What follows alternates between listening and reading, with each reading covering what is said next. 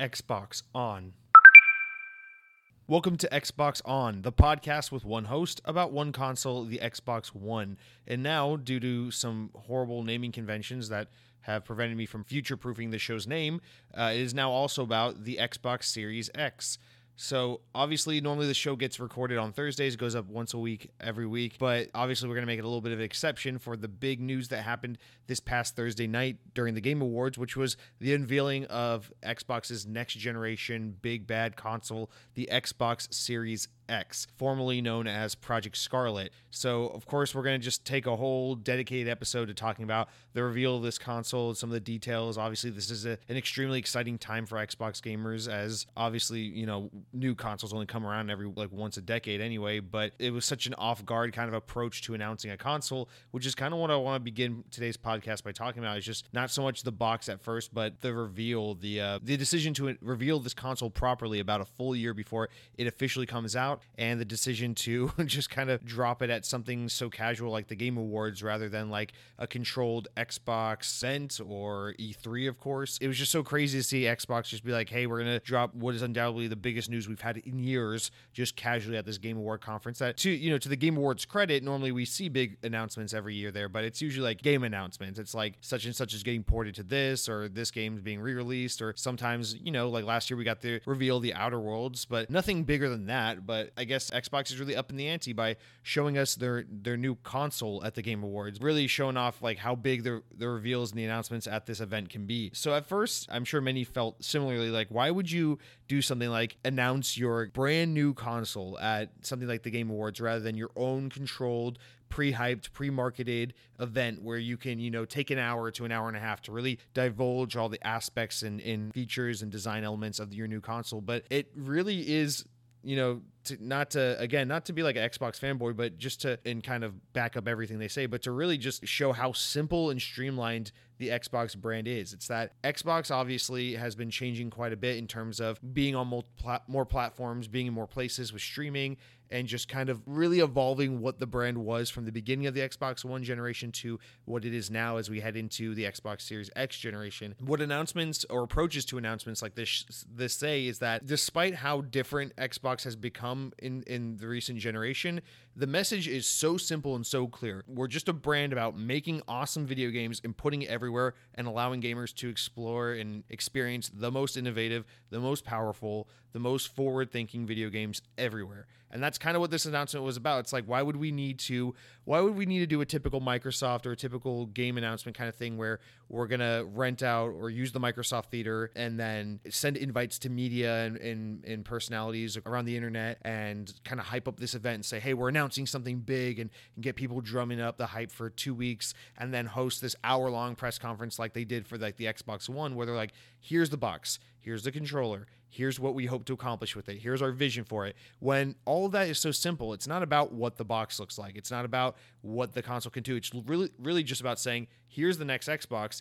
It's meant to play video games. It's super fucking powerful. And this is the future of Xbox. And why not just go to some place like the Game Awards to do that? It's a event like centered around celebrating video games. And so Microsoft is going to take that as an opportunity to say, here is our box that is meant to play video games and to celebrate video games. And this is what our vision for our next iteration of that is. It's a super powerful box meant to play video games. So in that sense, it actually kind of makes sense the way they did it. It was just, catch people off guard and just say, hey, it only takes 4 minutes to tell you what our next generation of Xbox is all about. It's a super powerful console and it plays video games. Done. Here it is. And they had this super crazy reveal trailer for it as well to kind of accompany that. The short and sweet approach is, I think, kind of beautifully done, honestly. But also the big benefit this yields for Microsoft, of course, is that they now get to, by doing this like totally out of left field approach, by just surprise announcing what Scarlett was during the Game Awards, they've now put themselves in this position where Sony wasn't expecting that. Sony revealed the PlayStation 4 in February of 2013, and then the box came out in November of 2013. And one big benefit to that was Sony got to like kind of hog the spotlight and the attention around their next generation console for months, because I think the PS4 was announced like 3 or 4 months before the Xbox One. And this is Xbox saying, okay, well, two can play at that game, and they're doing it even further in advance. So rather than Xbox waiting 2 months, 3 months from now to kind of have a proper press event for the Xbox Series X, they're just like, fuck it, we'll do it before the year's even over. You know, we'll do it a whole year before the box even comes out. And they just surprise launch it. And now what this does is, in the era of the internet, it's got everyone on social media talking about Xbox Series X instead of PlayStation 5. It's got everyone, you know, every media site, blog site, YouTuber, whatever, talking about Series X, not PlayStation 5. And now Sony's got to either aggressively get the message out sooner about the PlayStation 5, or they have to have something really impressive up their sleeves that's going to make people divert their attention from the Xbox Series X. Because regardless of what happens now, you know, regardless of what the PlayStation 5 does that the Xbox Series X doesn't, PlayStation's in this position now where they're going to be in second place with the announcement. They're going to be the second party in the conversation. They're going to be, you know, they're going to have that much less time in SEO searches and things like that to kind of get people's attention and kind of hog the conversation and the spotlight in regards to the next generation of consoles. Because, I mean, like, believe me, this, both of these consoles will be out next November. Like, there's no doubt about it. That's just how this stuff works. Maybe one comes out in October, the other in November. This is how this stuff always works. They're both going to be out in November. We know they're both 2020 consoles. We know they're both coming out later in the year. I don't think one of them is going to try to push the other, like, beat the other to market by being out in August. So, I mean, if both of these consoles are to come out in November, which I fully believe both will be, that means that Xbox just has this much extra time to have all the attention and all the conversation focused on them, which is a really smart move, especially when you're already in a position of second place, especially when your console's already kind of the laughing stock of the gaming industry, because for whatever reason, you know, after 15 plus years of Xbox, people just still want to always harp on Xbox kind of being, you know, the lame console, the not gamer focused console. And so these kinds of things, you know, help and really make a difference, especially like look at what happened last generation, despite the fact that the PS3 was going to outsell the 360 no matter what happened, right? Because internationally, people just fucking love PlayStation. The Xbox does phenomenal North America. It does phenomenal in Australia, in the UK, certain other parts of Europe. But the PlayStation is just always going to beat the Xbox because people in certain countries just love PlayStation. But the Xbox One or Xbox 360 really put up a good fight. And that was because they came to market a year early, because they made a console that was all about a next generation of gaming. Then the PlayStation 3, of course, stumbled out the gate. They came a year later. They were super expensive. They were really cocky. What they offered just wasn't really as compelling for the price.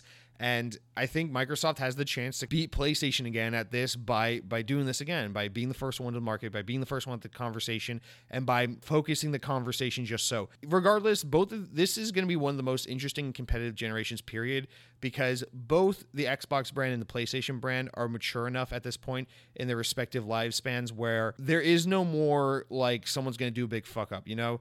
The PlayStation 3 was super embarrassing the way it came out the gate, and I don't think history remembers it as fondly because luckily, you know, in favor of the PlayStation 3, in favor of Sony, that fuck up of the PlayStation 3 reveal and launch was like just barely like the pre-social media era. Obviously, like, I guess like MySpace and shit was around, but like social media was not what it is today in 2006. So Sony got super fucking lucky. Microsoft, not so much. When they fucked up with the Xbox One reveal and Xbox One launch, they were in the post-Twitter, Facebook, bullshit, YouTube era of like, you can't do one thing wrong without like being condemned for life. And that's why, you know, that's a huge reason why Xbox has suffered so much this generation is because you can't survive any humiliation anymore. You just gotta, you do one stupid thing, you say one wrong move, and you're fucking done for good. But we're not going to see that happen with either console because Sony ate humble pie and learned their fucking lesson a decade ago. Microsoft learned their lesson right after the launch of the Xbox One. Both of these brands are mature.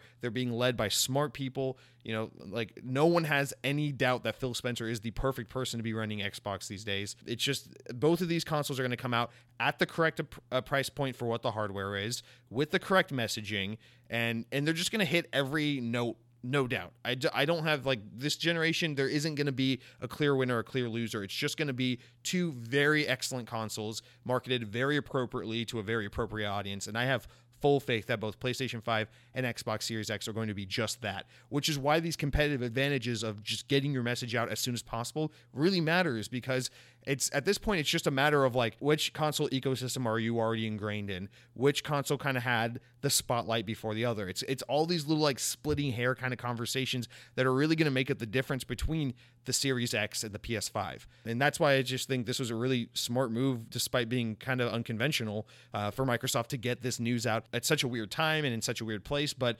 nonetheless, I mean, here we all are talking about the Series X. Everything on my Twitter feed this week has been pictures of refrigerators with the Xbox logo. And of course we're making fun of it, but hey, and we'll get to that in a minute, but like, you're talking about Xbox, and you're not normally talking about Xbox. This is good. There's no such thing as bad press, that kind of thing. This is all good. It's just the conversation is on Xbox, and no one's talking about PS5 right now. So that's the kind of announcement, of course, and I'm sure many of you have seen it by this point. Obviously, this podcast is coming out a couple days past this announcement, so like none of this is like brand new news at this point. But yeah, Jeff Keighley, the host of the Game Awards, was kind of, you know, teasing this announcement. He goes, you know, sometimes you get to announce really cool things, and it's awesome getting to host this Game Awards, but sometimes you get to be part of something really special, like teasing, like, I'm about to reveal something that's going to knock your socks off. So I'm like sitting there watching this live stream, kind of rolling my eyes like, okay, we're going to get a Fallout 7 reveal or something I don't give a shit about. And then the trailer starts, and I'm like, yep, I don't care. And it's just like some generic game-looking trailer, and there's some narration, and I'm just like, okay,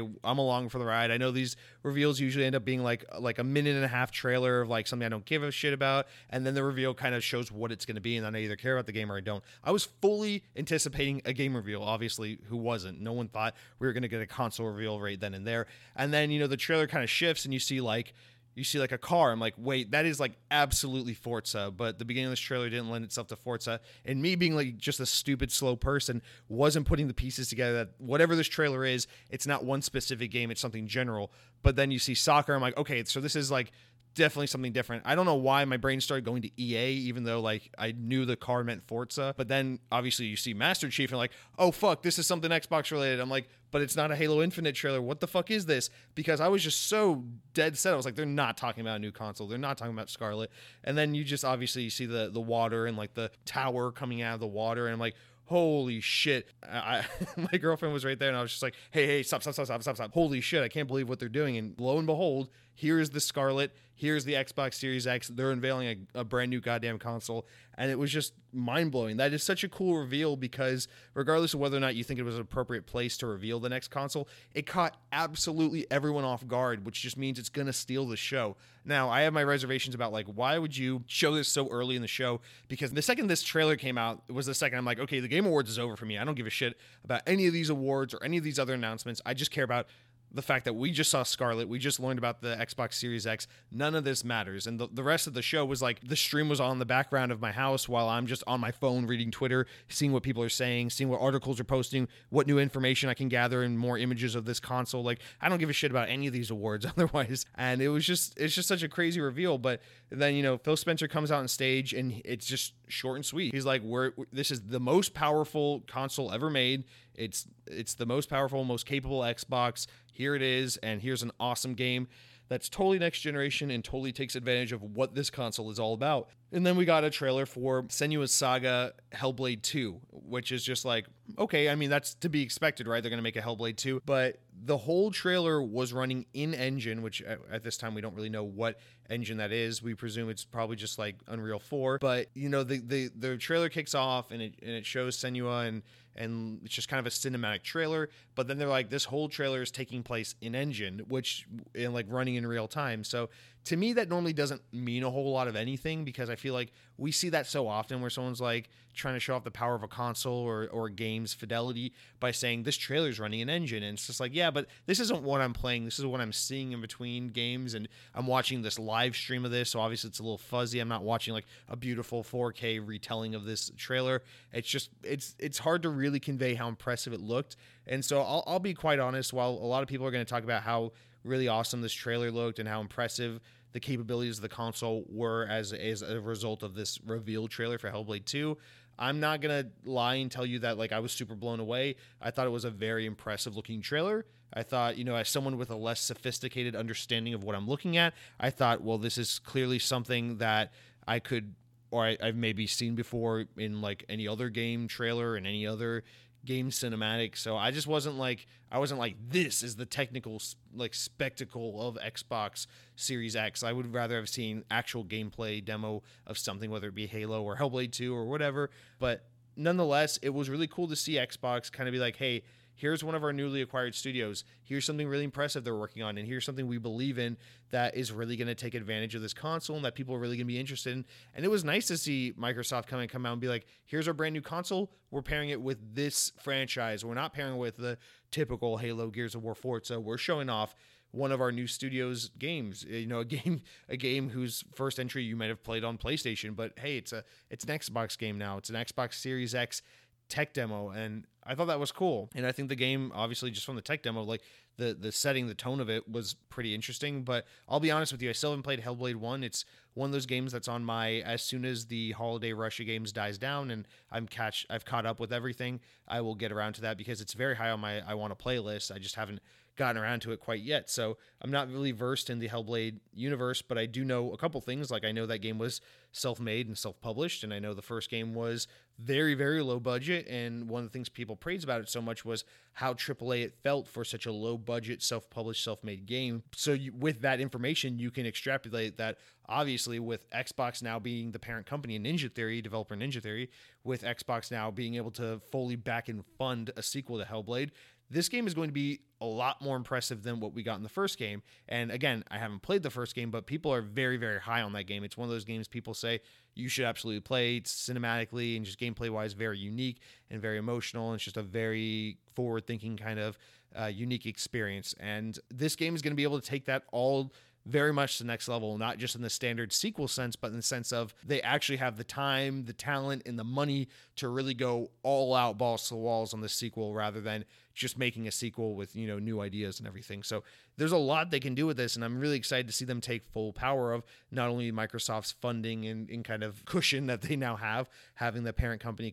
Microsoft, but also the power and capability of brand new hardware that's like uncapped potential, because that's the whole part of the Series X, as we'll get into in a minute. It's just a really, really powerful console. So without any more, you know, sidetracking and everything, let's just get into basically what we know about this actual console, which is that we saw a picture and we saw a little rendering of it in that reveal trailer. The console, you know, it looks extremely unconventional for a typical video game console. It's not a slim, sleek, wide box. It's a tower. It looks like a PC tower.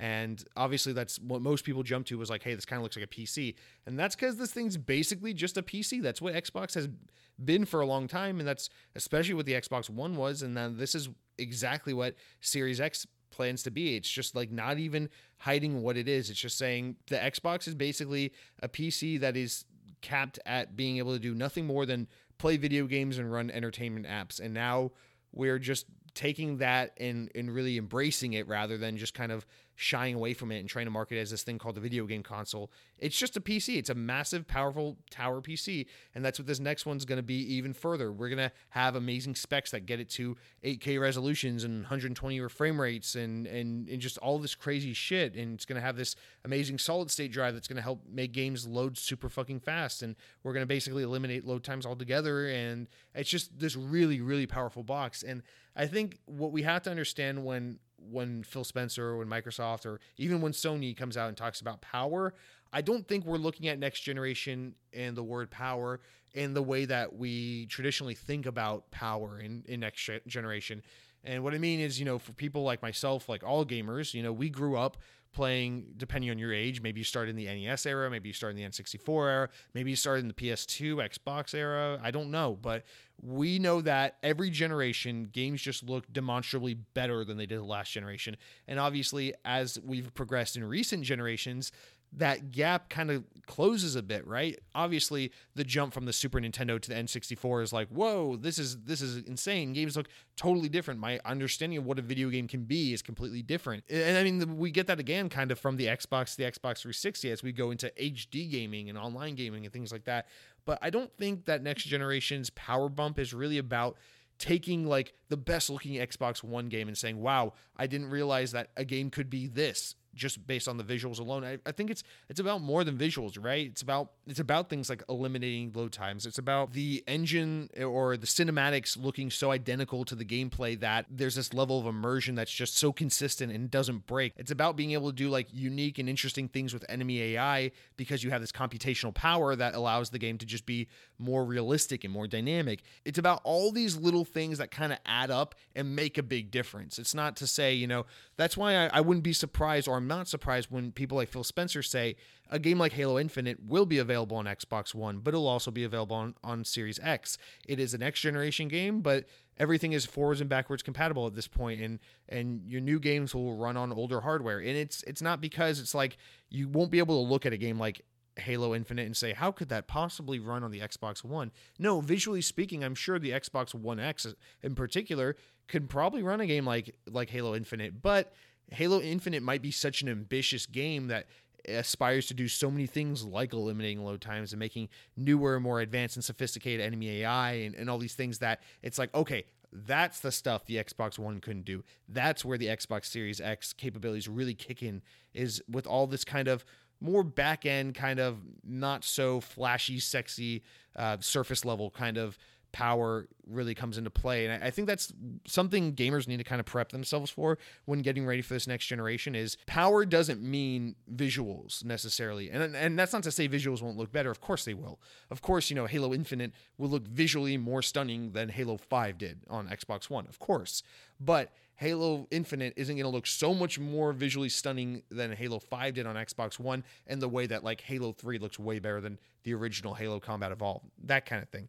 And that's something really important to note and to kind of put on the side, because I just think that's something that isn't really well conveyed in the kind of marketing talk about next generation, nor should it really be, because obviously if you're Microsoft, if you're Sony, if you're just trying to sell a new generation of hardware, you want to focus on something that's like a little more marketable and palatable to the general audience, which is power. You know, power means more, better, bigger, flashier, nicer, better. So just keep that in mind.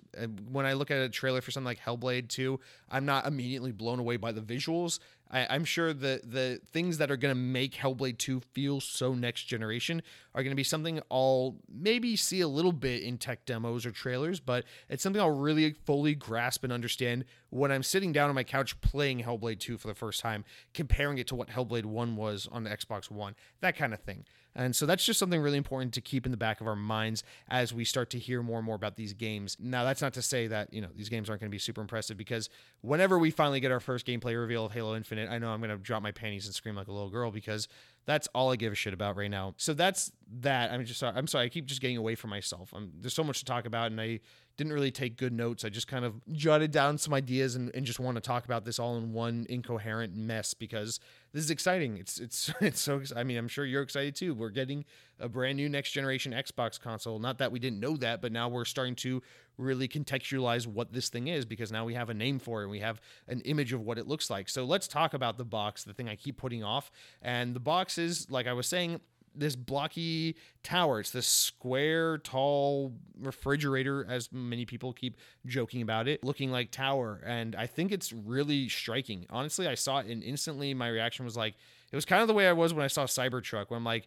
it's like I had two ideas spitting off my head at the exact same time. I'm like, people are going to say this is stupid. I think it looks really, really fucking cool. It was like the same ideas, those same two ideas playing instantly at once. Like, I was like, I love it. I love how unconventional it is. And I don't think it was an intentional unconventional approach. I think it was a necessary thing. Phil Spencer said, he just said, and I should have said this earlier, there's a big GameSpot article that came out along with the announcement of the Series X that you should definitely go read, and I'll borrow some of that information for this podcast. But Phil Spencer, you know, talked a lot with GameSpot leading up to the announcement of this console. And in one of the things he said was that we're not looking to make the Series X the most attractive looking console just for the sake of having this really sleek, sexy piece of hardware on in your entertainment system.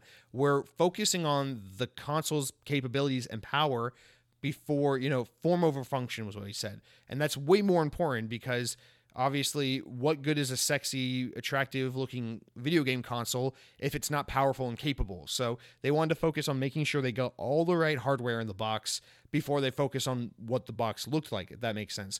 And so, yeah, what we're left with is this thing that looks kind of like a beefy PC, because that's what the console is. It's a powerful gaming PC that just runs video games and Netflix. And so I think it looks really striking. Obviously, we don't really have a good sense of how tall and wide it is based off just the image, but it looks like a massive tower. I think if you look at the image and kind of compare the controller it's sitting right next to, you can just deduct that it's roughly like three video game controllers tall by one video game controller wide. But it's still, it's a very unconventional design for something that's going to sit on an entertainment center rather than a PC desk. Nonetheless, I'm happy to put the thing standing at the top of my entertainment center right beside my TV, much like how my Xbox One sits. And I think it's going to be a really striking, interesting looking piece of tech. I love it's kind of, it's like, it's loud, but it's also very subtle and very in the corner because it's sleek, it's black. It has kind of the same tones and material look that like the Xbox One X has, but obviously in a totally different form factor. The Xbox power button looks, and the logo and everything looks exactly the same as the logo and power button and everything that they've used for the Xbox One, the One X in particular. And I find that to be actually kind of an interesting thing because usually with every generation comes the opportunity to refine your logo and kind of modernize it, so to speak. Obviously, like the original Xbox logo is nothing like what the Xbox logo looks like today. And the 360 kind of looked definitely a lot more refined, but it was totally different from the original Xbox logo. And then the Xbox One, of course, kind of ushered in the modern look and aesthetic for Xbox. However, with Xbox Series X, it looks a lot like the kind of design aesthetic and logo and everything that we saw with the Xbox One, which I will not complain about because I still think personally that the Xbox One era of like their type font and their color scheme and just everything about it, I think is really, really awesome, really striking. And I'm a huge fan of that era of Xbox kind of design aesthetic and logos. So I'm totally okay with keeping it. I'm just a little shocked, or I guess a little surprised, to see that they're kind of sticking with it rather than taking the Series X as an opportunity to kind of reinvent that logo. But at the same time, I also understand why they wouldn't do that, which, you know, for one reason you can say, well, you know, the PS4 kind of keeps the same logo as the PS3, just mildly changed. But I don't think it's for reasons like that. I think it's more for because the Xbox Series X is that generation to end generations, as Phil Spencer kind of teased in the earlier days,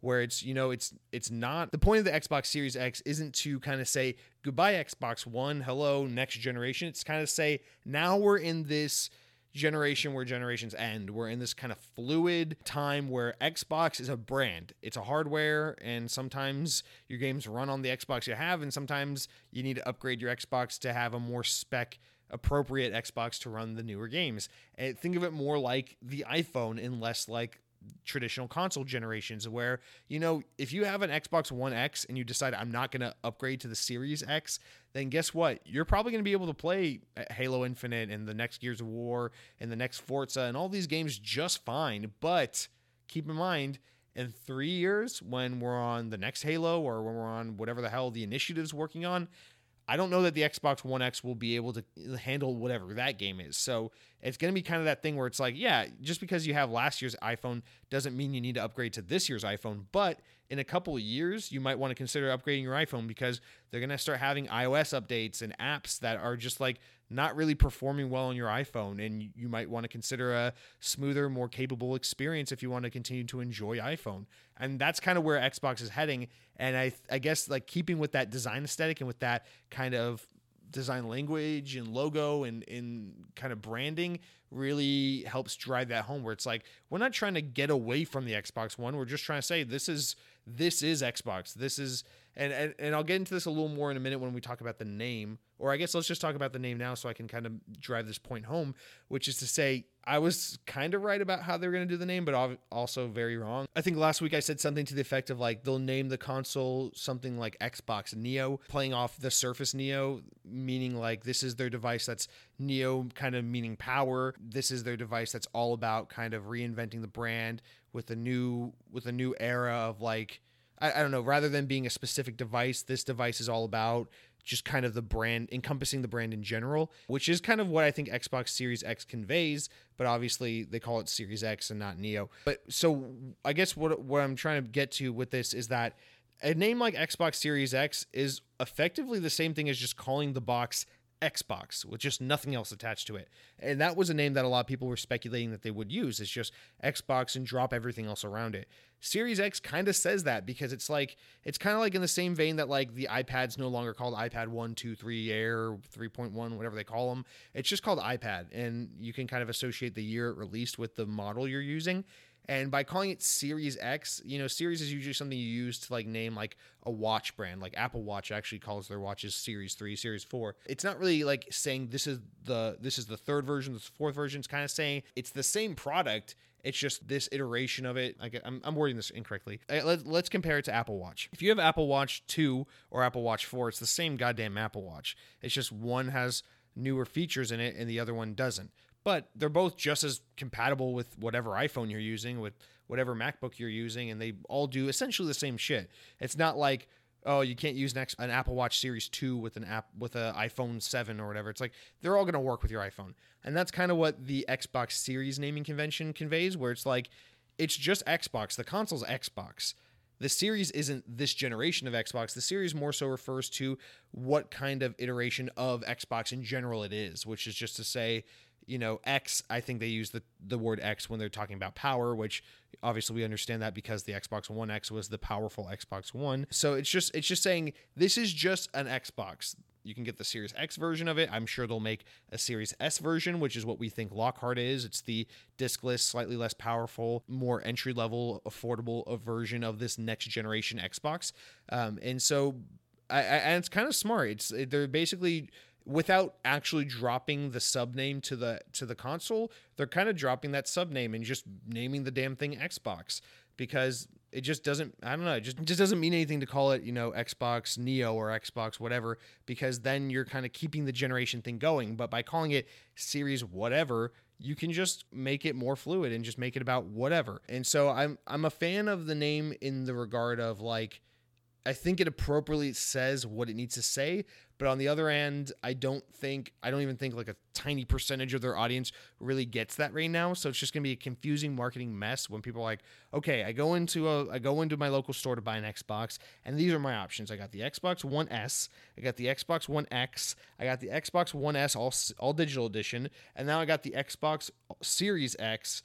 But the X kind of reminds me of the One X, but the Series doesn't have the One name. So what the hell is the difference between all these models? And now it's a very confusing nightmare for, you know, uninformed buyers who are just there to get Xbox for their kid or their nephew or whatever the hell they're in there doing, right? This is obviously not, you know, these kind of naming convention nightmares are nothing new for Microsoft, but this is something they have to overcome now, because it is just kind of an awkward mess to keep the X in the name, but to have a word like Series that doesn't really, I don't think really says much about the box. It just says, like, it's like the connecting word between Xbox and X, you know, it's just like it's the kind of through line between the console's name. It's the X is what conveys the capability or the power of the box.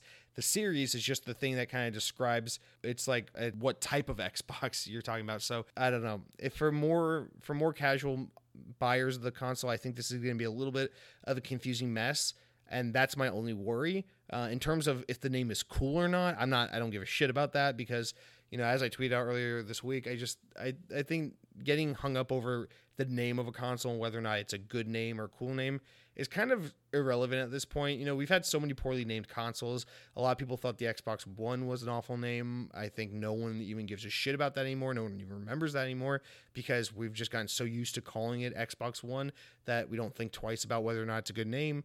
We all remember the Wii was a weird name, and then the Wii was an awful name, and then, you know, it's just like all these things where it's like, who really cares about the name as long as it's a marketable name? And that's my only concern, is will they be able to get general audiences to be able to distinguish between what the Xbox One family of consoles is and what the Scarlett console families is, being, you know, Series X and what I presume Lockhart being Series S or something like that. Will they be able to differentiate between the two? I don't know. One thing that certainly helps is that the console looks extremely different. You know, the Xbox One S and X look very different from the Xbox Series X, because one looks like a video game console in a traditional sense, and the other looks like a gaming PC. So that's a whole thing with the name. That's really my only concern or gripe with the name, is I just worry that audiences are going to struggle with understanding what it is based on the name.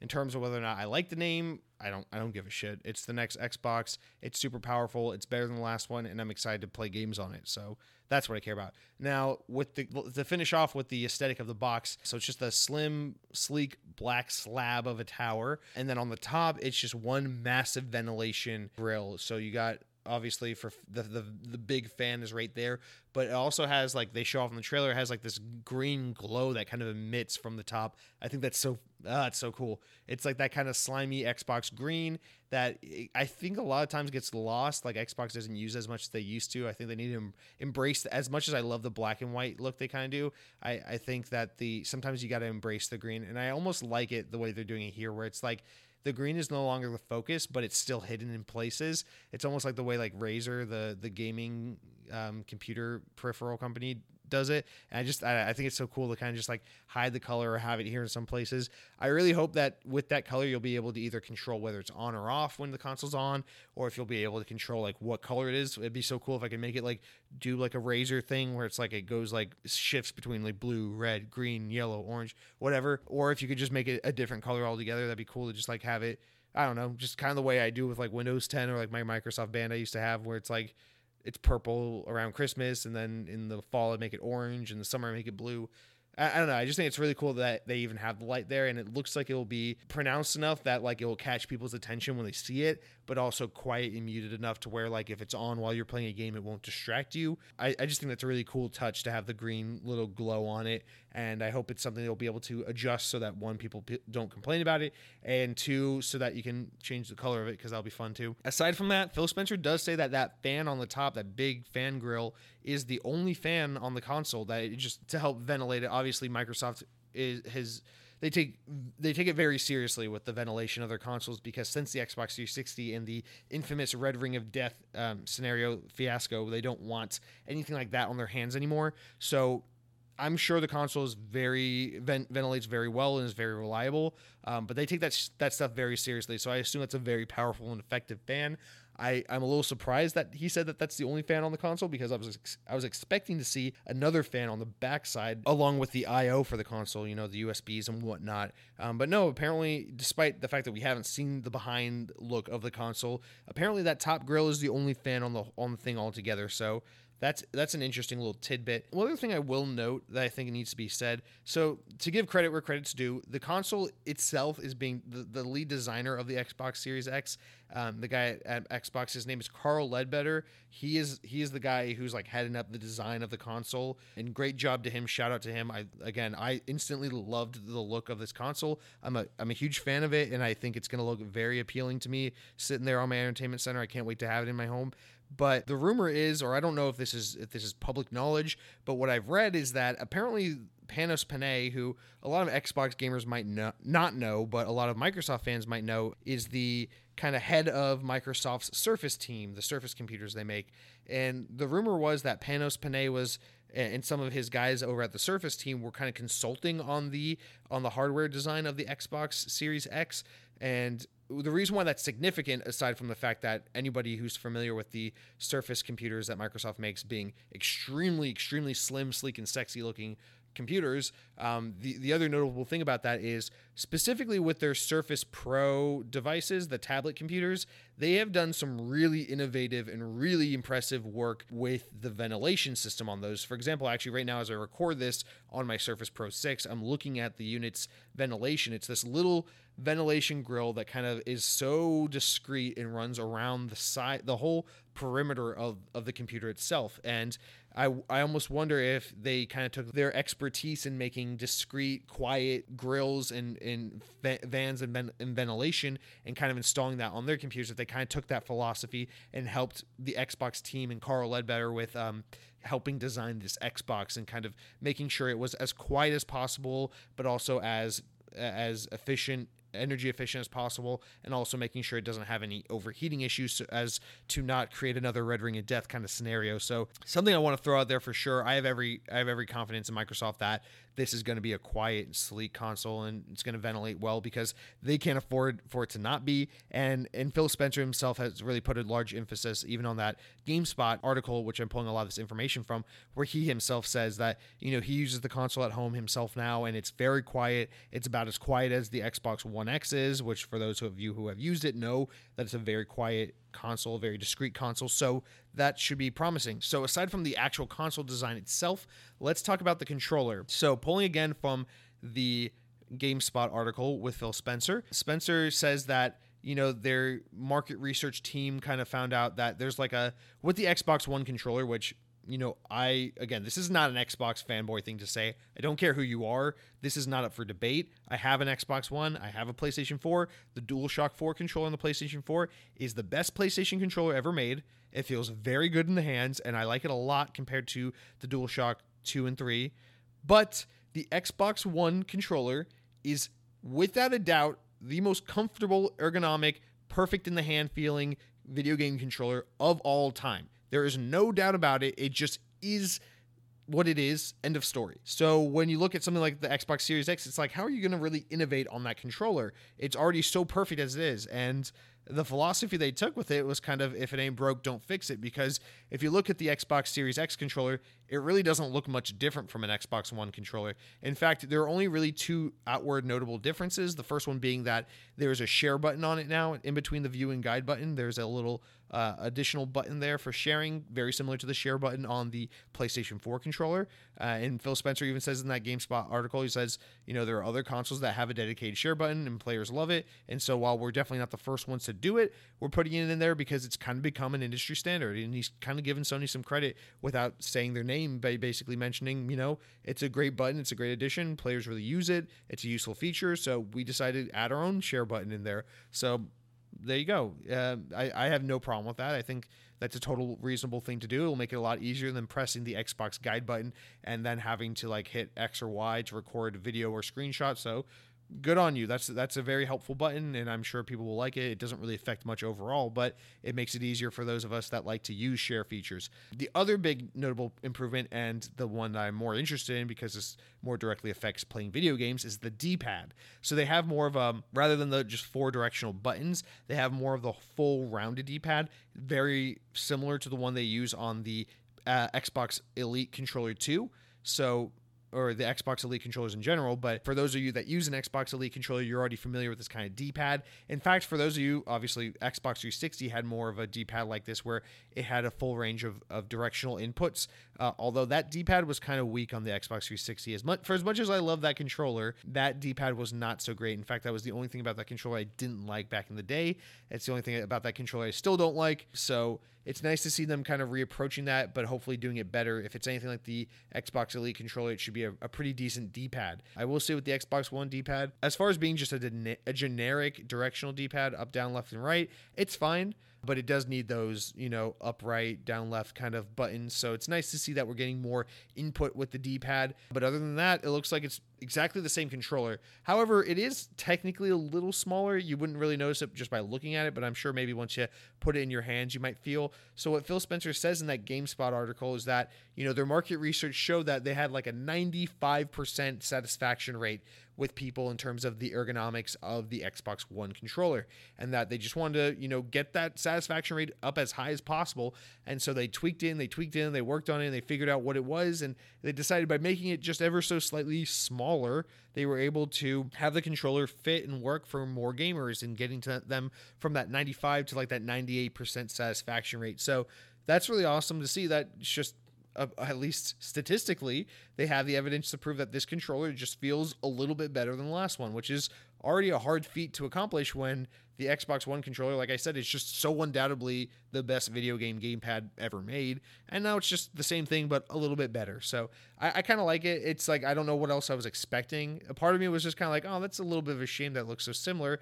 But then another part of me was like, wait, I fucking love that controller. Why would I want them to change it? I guess you want to see change just for the sense of that we're so used to every generation just trying to make things look different just for the sake of being different. But again, if it's not bad, why change anything about it? And so the Xbox Series X controller will look very familiar to most of us, but there are some subtle differences to be aware of. Same haptic feedback in the triggers, same incredible analog sticks with the grip that almost never wears down, same general feel in the hand. So I'll be excited to get my hands on that just to see how, if at all, I really notice any difference in the feel other than the D-pad. But yeah, that's exciting. Other than that, you know, that's pretty much the overview of what we saw with the box and the controller. The box has a little bit of so there's like a disc slot in the front. Of course, it does have a disc drive. I assume it's pretty much the exact same disc drive we have in the Xbox One, where it's just going to be standard Blu-ray disc drive. Of course, it supports 4K video playback and everything. But yeah, it has a little button on top of the disc drive to eject the disc, and then it has the Xbox logo way above that to the top of that front face, which I assume will be just like the Xbox One X, where you press it in.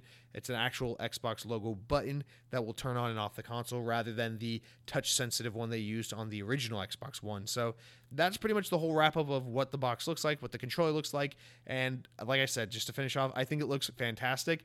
I cannot wait to have that thing in my home to look at it and just admire it as someone who just really loves hardware design aesthetic and really appreciates those kinds of things. I think it looks fantastic, and I hope most most of you out there are also looking forward to just kind of getting your hands on it and looking at it. And of course, as pretty much no one does, you can feel free to reach out and comment on the show, whether it be YouTube or social media or whatever. Just let me know what you think about the design of the controller, the console, if you like it, if you don't like it, what you like, what you don't like. It's exciting. It's really exciting to see. This is the next Xbox we're going to be playing with for years to come. So, you know, your opinions of it matter. The design of it does matter in some regard. So exciting stuff. And then that's going to mostly do it for the reveal. I'm trying to think if there's anything big I left out that I really wanted to touch on. But yeah, I mean, I think I got most of it. I'm just, again, just super excited about this console. I'm sure everyone is. But that I just wanted to have a whole episode. As you can see, this episode's already like as long as a standard episode. And all we've done is just talk about this one story, albeit a massive story. So the show will be back Thursday to its regular schedule for the weekly Xbox news.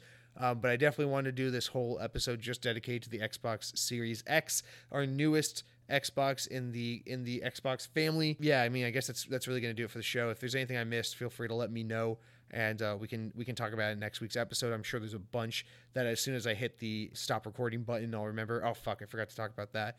But nonetheless, we're just going to end the episode kind of in an unceremonious way. We'll get back to the Eric playing us out with some music on next week's proper episode, which will be up in just a few days here. But thank you so much for listening. If it was your first time listening to Xbox On because you're excited about the Series X and you just wanted to listen to a podcast about all things Xbox, I greatly appreciate you coming in and checking it out. And feel free to subscribe to it if you enjoyed it enough. I promise it's usually a little more organized than this. It's usually a little more sarcastic than this. And there's usually a lot more of me insulting you as a listener than this. So be sure to tune in for a standard episode on this upcoming Thursday. And until then, gamers, keep on gaming.